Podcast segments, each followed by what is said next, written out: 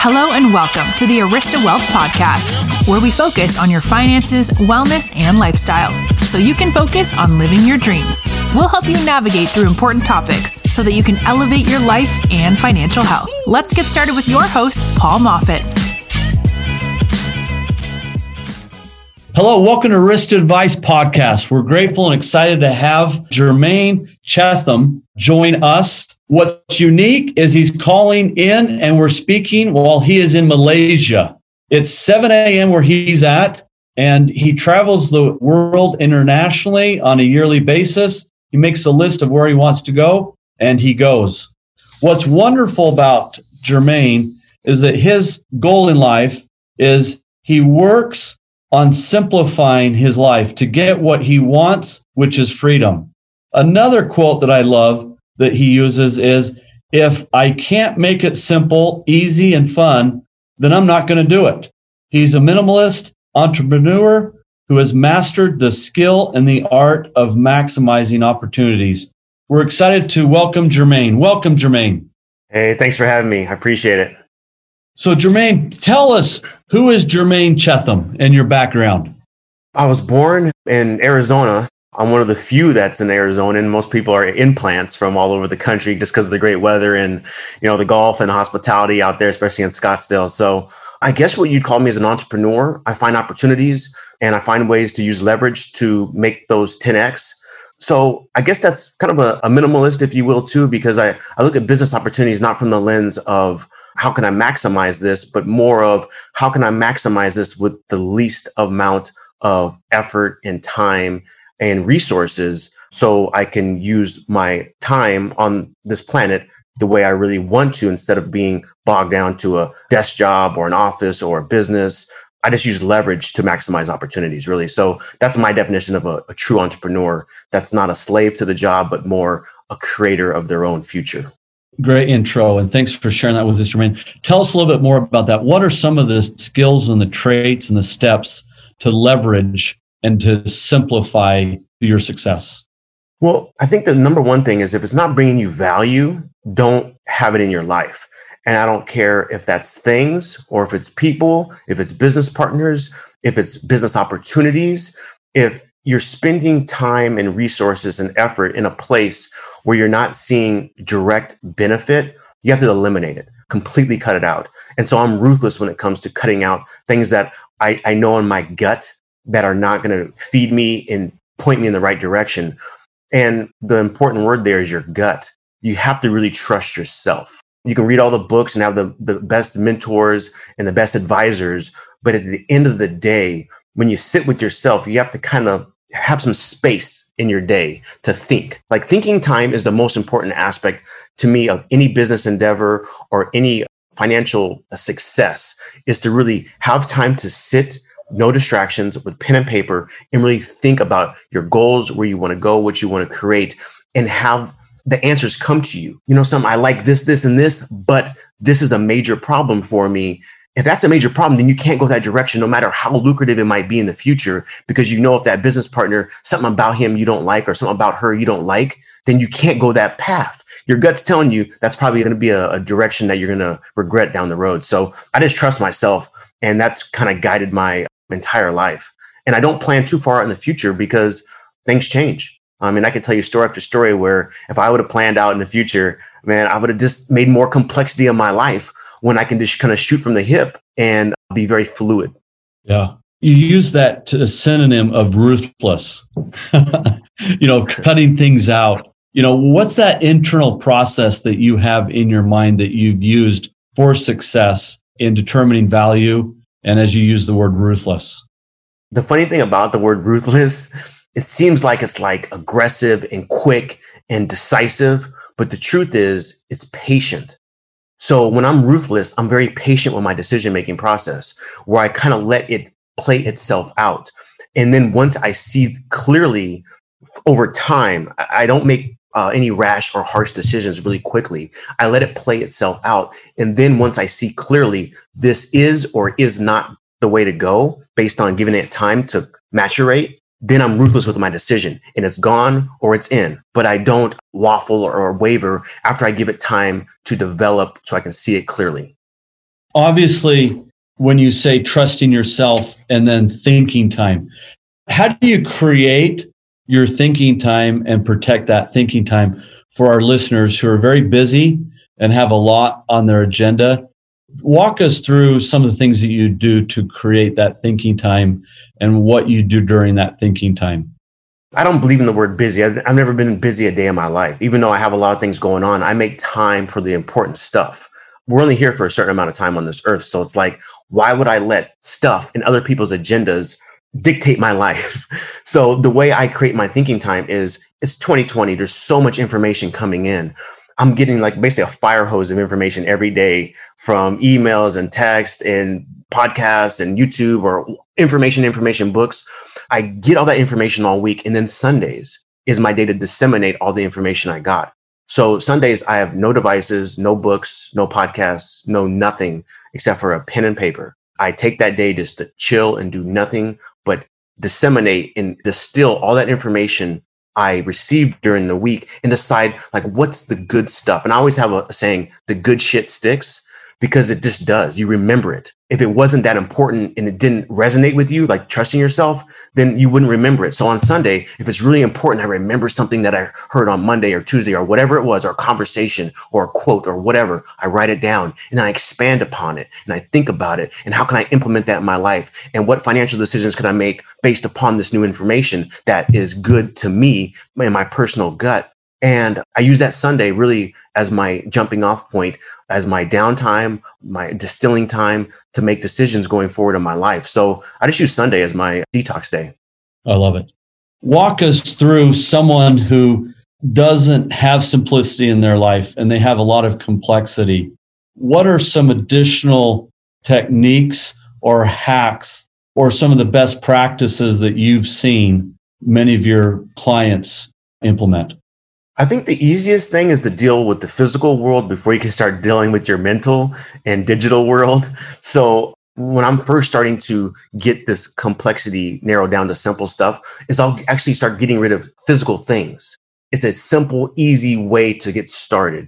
Say I have 100 shirts. If you have 100 shirts, you wear maybe 15 of them, 20 max. It's the 80 20 rule is always playing out in the world. So get rid of one shirt you'll feel this release of this pressure of having physical things that are always in the back of your mind, even though you might not be consciously aware of it. They're physically on your mind that you have this stuff. And so I will start getting rid of physical things, shirts, whatever, anything in the physical world. And then you'll start to slowly start loosening up like, yeah, I didn't need that. And then you can start moving slowly into other realms of your life, whether it's different businesses you own, different stocks you have. Like if I have 100 stocks, but I really love three, why am I putting a penny more into stock four through a hundred when I should put all that money into one, two, and three? If you love a certain stock, leverage that stock because there's a good chance it's going to go to the moon. That's just how I operate in the world because I'm not really risk averse because I know money is a renewable resource. So I can always make more. It's easy. Money is the easiest thing in the world to make. So I don't need to hold on to it so tight or I need to diversify my portfolio by 100 stocks. So I guess my point is giving things away, shirts, ideas, it makes you more light and move in the world with more ease and fluidity because that's how we're supposed to move in the world is with ease and fluidity, not rigid and grasping. Just this morning, met with a client that just retained us actually this morning. She just got a divorce and we asked her what amount of money do you need to live off of? And she gave us an amount. And i lifted my eyes up from the paper and looked at her. I said really? And she said i'm done with the stuff. Jermaine. i've got thousands multiple thousands and hundreds of thousands of dollars of jewelry at the house. She goes i don't need it anymore. Yeah that's all i want to live off of every month paul. And myself and lindsay we sat there and we said great she goes, I've got all that stuff out of my blood system. And I think the sooner you do it, the better off you become and the greater light you'll see in this life. And you'll see different things as we get rid of this stuff. There's publicly traded companies that build publicly traded storage facilities to store people's stuff because there's so much stuff. Amazon, it's one click away to get the stuff sent to you. Uh, so true. Jermaine, as you talk about money being renewable and by giving things away, it creates more light. Really, as you simplify, you're getting more light. And that light's providing clarity and it's providing a dimension to be able to see things. And the reward from what you've talked about is a reward of patience, as you said. What are some ideas for our listeners of things that they can implement or discuss to create more light in their mind and in their life? The best thing I would say is to trust yourself as far as like, what do you love? And I don't have anything bad against stuff. I love stuff. I love Rolexes. I love fancy shoes. I love beautiful cars, but I don't need two Rolexes. I don't need three cars. I'm just one person. I don't need homes in four different locations. I can only be in one place at a time. Now I have to manage or hire someone to manage all that stuff, the layers upon layers upon layers. Then it's in the back of my mind, like I was saying. And so the lightness comes when you realize, do I love this? I used to have seven, eight, nine different watches, but really I loved one or two of them. So I realized I'm just going to keep the one or two. There's no rule that says I need to have all this stuff. It just creates too much burden on my back. So I don't know if I'm answering your question, but I think the most important thing is to always ask yourself before you go into an endeavor, a business, a buy anything, a relationship, do I love it? Do I love the opportunity? Does it resonate with me? Is there anything that's holding me back from loving this? And if the answer is no, you move forward with it. And always realize that things change and it's okay to make a bad decision and move forward after that. Like shit happens and move forward. Like it is what it is. So the lightness in life, it comes from realizing nothing matters. Nothing. I don't care what you say about what's going on in the world, your finances, your business. None of it matters. And a beautiful part when you adopt that philosophy, it frees you to actually pursue the things that do matter because now you're not encumbered by fear. Yeah. Well, Jermaine, it's comforting and enlightening to meet a minimalist, someone like yourself who works every day to live a simple life. You've traveled the world. What are some of the most beautiful places that you've been to and the most memorable as an international traveler? And how many countries have you been to? So I don't know how many countries I've been to. I don't know, 40, 50. Only place I really haven't been to is let's see, Australia, which I was supposed to go, but COVID, COVID hit, so oh. we weren't able to make it there. They shut down the borders, and South America. That's the only parts of the world I haven't been to yet. The most memorable places, south of France. That French Riviera is is tough to beat.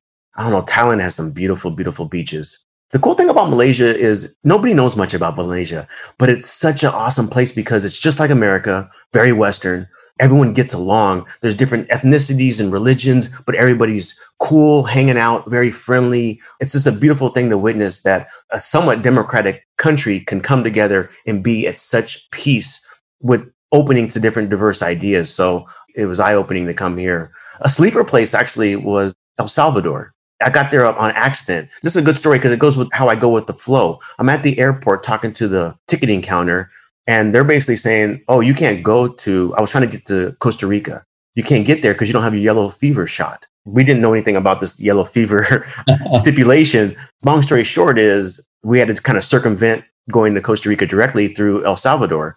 And she says, "Yeah, just go there and spend one night and then fly out to Costa Rica the next day because they don't check for yellow fever from El Salvador." But me being kind of this fluid guy, I'm like, why would I just fly to one place for one night and not explore it. There's a reason life put me in a situation to go to El Salvador. I'm going to check it out. So I stayed there over a week and I loved it.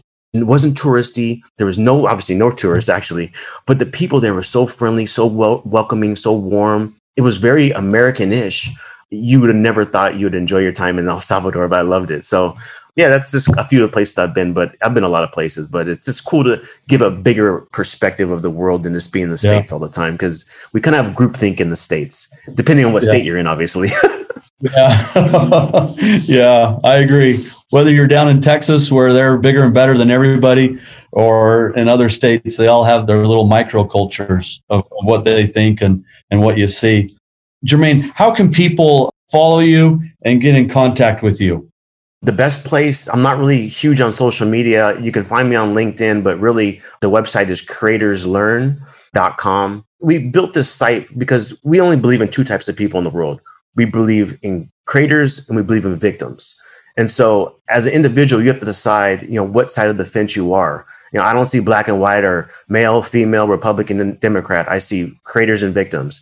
So I'm a creator and it's a place for creators to go to learn mindset ideas, ideas about simplicity and minimalism, ideas about, you know, business and how you can implement this to make your life, you know, simple, easy, and fun. Like if I can't make it simple, easy, and fun in my life, I'm not going to do it. I just won't. That's a great resource to go there and we can have one-on-one calls and discuss, you know, kind of what people are working through and what they're struggling with and try to get at least a game plan on getting them on the right straight and narrow. oh, that's wonderful. Well, listeners, we want to say thank you for joining us today with Jermaine Chatham. Don't forget to subscribe, rate, and review so you don't miss out on any of our learning experiences that we're sharing and also our excellent guests, just like Jermaine. We look forward to seeing you in our next podcast. Thanks for listening, and we'll talk to you soon. This episode of the Arista Wealth podcast has ended, but be sure to subscribe for more advice on your finances, wellness, and lifestyle so you can focus on living your dreams. Don't forget to rate and review so we can continue to bring you the best content. See you on the next episode.